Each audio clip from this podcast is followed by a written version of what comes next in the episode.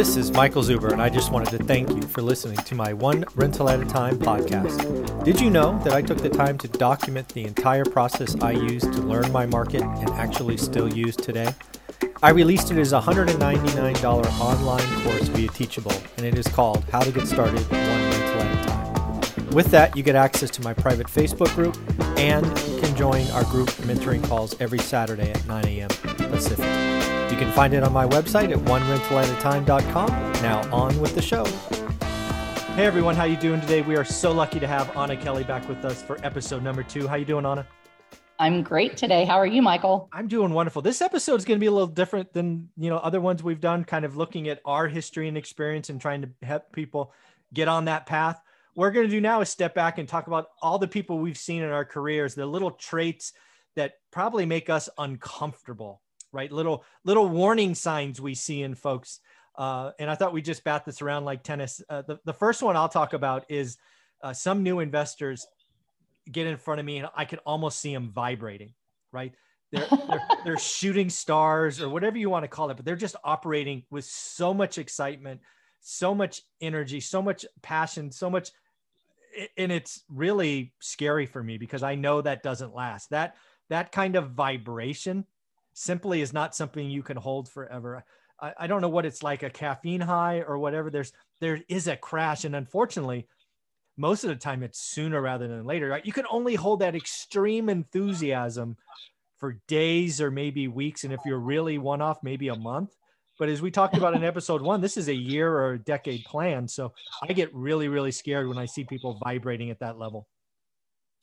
Yeah, you know, everybody gets super excited about the thought of becoming wealthy really quickly. And that's what it is. It's like, oh, I can buy real estate and I can be wealthy very, very quickly. And you think, okay, it's not going to be that hard. I've watched tons of shows, you know, now we've got 18 years of flip this house shows and they're all making, you know, tons of money um, on TV, right? With very little headache. They might find a, a beam that needs to be replaced oh, or, no. you know, termites in a small floor or something. But um, they don't talk about the floods and the fires and the contractors not showing up and people stealing appliances and you know not being able to get get materials when you think that you need them and all the things that that are bumps along the road and so they see easy and they see money and they think i can do this right um, but they don't understand the challenges that are going to come that that's going to make it harder for them than they think um, so they're not prepared to be resilient and to have grit and and for the hurdles that nobody really likes to talk about.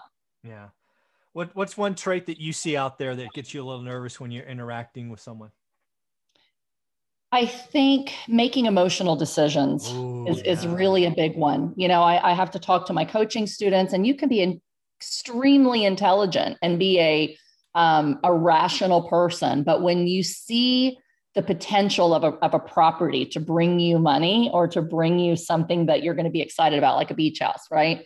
You fall in love with the property and you think, oh, this is the one that's going to change my life, right? And then warning signs come up like, oh, maybe there's termite damage, or maybe there's foundation issues, or maybe the seller didn't disclose some things. And, you know, you still, you're so excited to do a deal so you do the deal anyway because you're making an emotional decision. So you've got to get really smart about never fall in love with a property.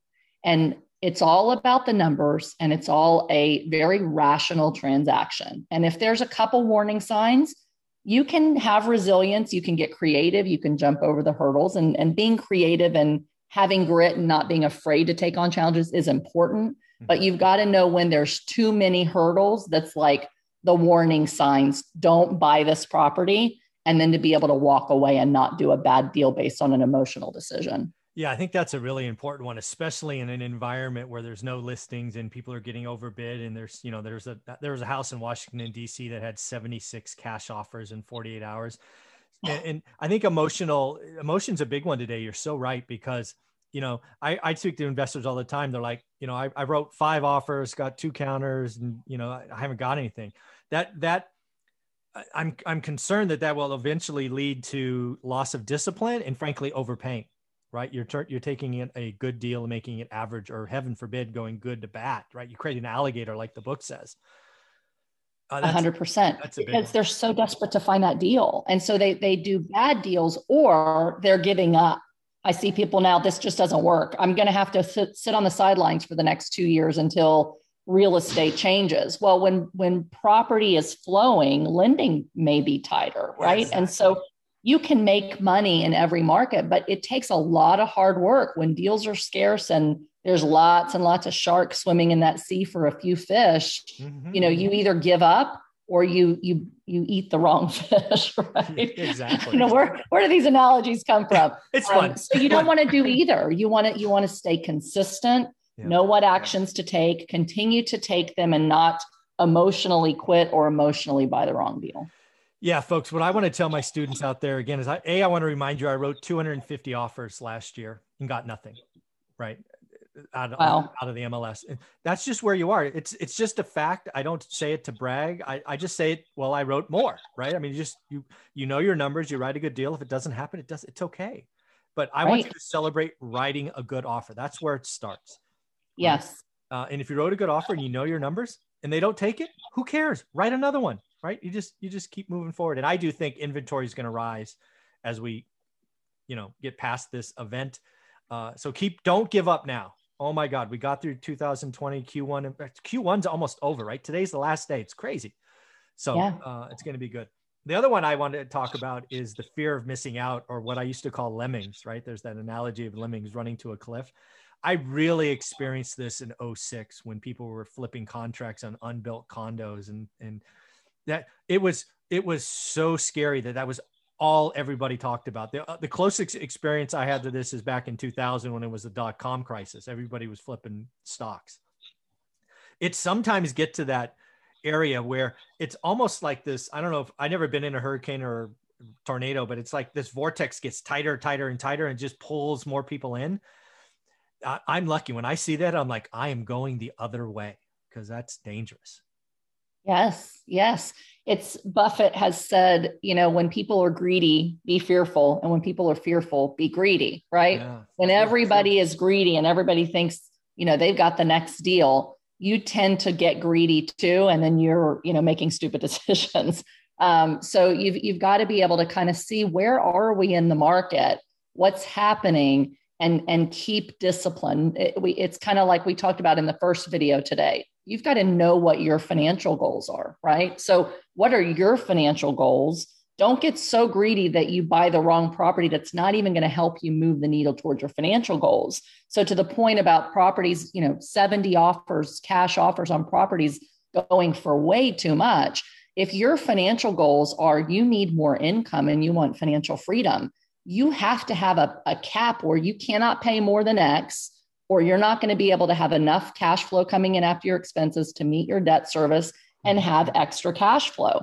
What happens is people are competing against others who are buying properties for different reasons, right? So many investors right now, they're afraid of the deflation of the dollar. And so they just want to park their money in a safe place that they think is going to maintain its value. So mm-hmm. you're competing in single family space against people who want to move up and buy a different house you're competing against property flippers. You're competing against turnkey rental investors. You're competing against people that just want to park cash and hope that it's going to be safe.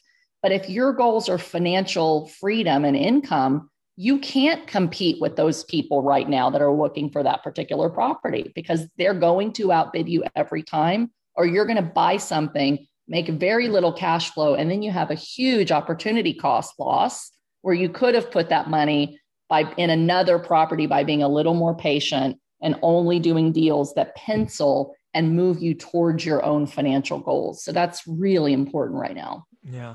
Uh, you have something else you see in folks when you interact with them that's that kind of a, a warning for folks? I think getting in too far over your head in the wrong niche niche and in the wrong way, right? So a lot of people, I, I play in the multifamily space primarily, right? And so I see a lot of people that are like, multifamily is the only way to make money. And since I haven't ever done it, I'm just going to partner with people that I meet on Facebook and we're oh. going to buy a property and none of us have any idea what we're doing, but it's all going to be okay. Yeah. Right? And so you see people jumping in and they're raising money for other people and they don't realize they're violating SEC rules and state broker dealer rules. And you can't just go raise money for other people's deals and be paid for it. Or they're taking a lot of risk, big properties, and they've never even owned a single rental property on their own. There's a danger in that. And so mm-hmm. I think that it, it kind of comes with fear of missing out. It kind of comes with shiny gold object syndrome, right? Yeah. This is going to be the fastest way to do it. So this is how I'm going to jump in. And people don't really st- take a step back and say, what are my financial goals, right? Because that's number one. Mm-hmm. What are my skills and where might I best marry my skills with the opportunities that are out there today and get in in a low risk way? We're taking on way too much risk and we're getting in in a way that's not necessarily best for us, right? So some people may be great contractors, but they don't know how to budget. They're living check to check. They should not be deciding, I'm going to learn how to underwrite deals and I'm going to go, you know, buy a big, big property and, and then, then bring investors along when they mm-hmm. haven't done it. Like buy something small, fail small, and find the area in real estate that you're really bent toward, you know, and, and partner with other people that have the opposite skill set. So if you're a contractor, you want to buy a rental property partner with someone who has a financial mind who has you know a, a strong financial background who can get loans right? Mm-hmm. um, and work together on your first couple of deals.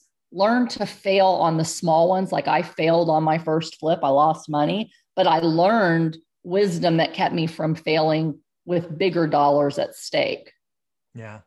The other one i have and again too many people this is like step one of my courses too many investors aren't focused right? It's it's real estate is wonderful because it offers all these opportunities and all these different markets and all the, all these all these all these.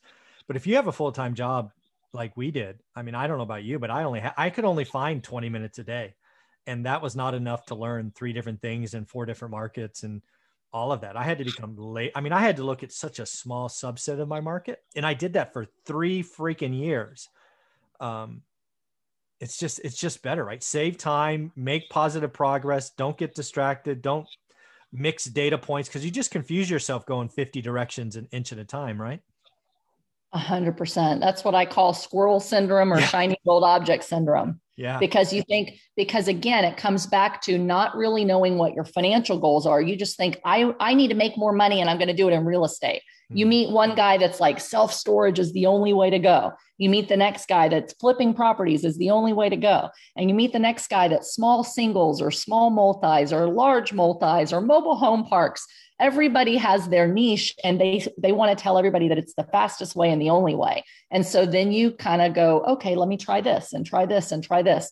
Real estate isn't something you can just try, go out and make a few contacts and then oh, well, that didn't work. So let's go change gears. Like pick a lane, pick a lane based on your financial goals and what you're trying to achieve. And then once you pick that lane, commit to it for a year. Don't look at anything else for a year. Yes. Every single day, say, what is it going to take for me to buy that? So let's talk about I want to buy my first single family rental for a year. Let's learn how to evaluate single family rentals and make sure they're going to meet the cash flow requirements that I want. And then let's spend some time finding two, no more than three markets. And then every day, look for properties in that market, learn what they sell for, learn what they rent for, mm-hmm. and just make offers, just like you said, over and over and over again. Yeah. When you get an offer accepted, then you can spend time learning about okay, how do I manage them? Who do I give them to? but take take them in bite-sized chunks yeah. in the lifestyle of finding that deal and every single day take action to the next step hmm. before you move on to something else and if you don't do that you will give up on every niche way too fast you'll oh, never accomplish anything and you'll give up and say real estate doesn't work yeah, and you'll be confused, and you will have just utterly wasted your time. You should have just gone out for a walk with your family or played in the park. I mean, it's just time is the only thing you can't get back. Money can be replaced. So right, right, crazy, crazy. Uh, any closing thoughts on this? This has been a fun conversation. I think you know the biggest thing is is it all comes back to know what you want, be realistic that it takes time, and be committed to take the time to learn you know something new take daily actions one rental at a time. Mm-hmm. and then once you've accomplished the one thing then move on and think about the next. Yeah. Just focus in daily execution folks. Again it only takes 20 minutes a day. When you get good it's 10 minutes a day. So yeah this is a lot of fun. I look forward to episode number three. That's going to be a good one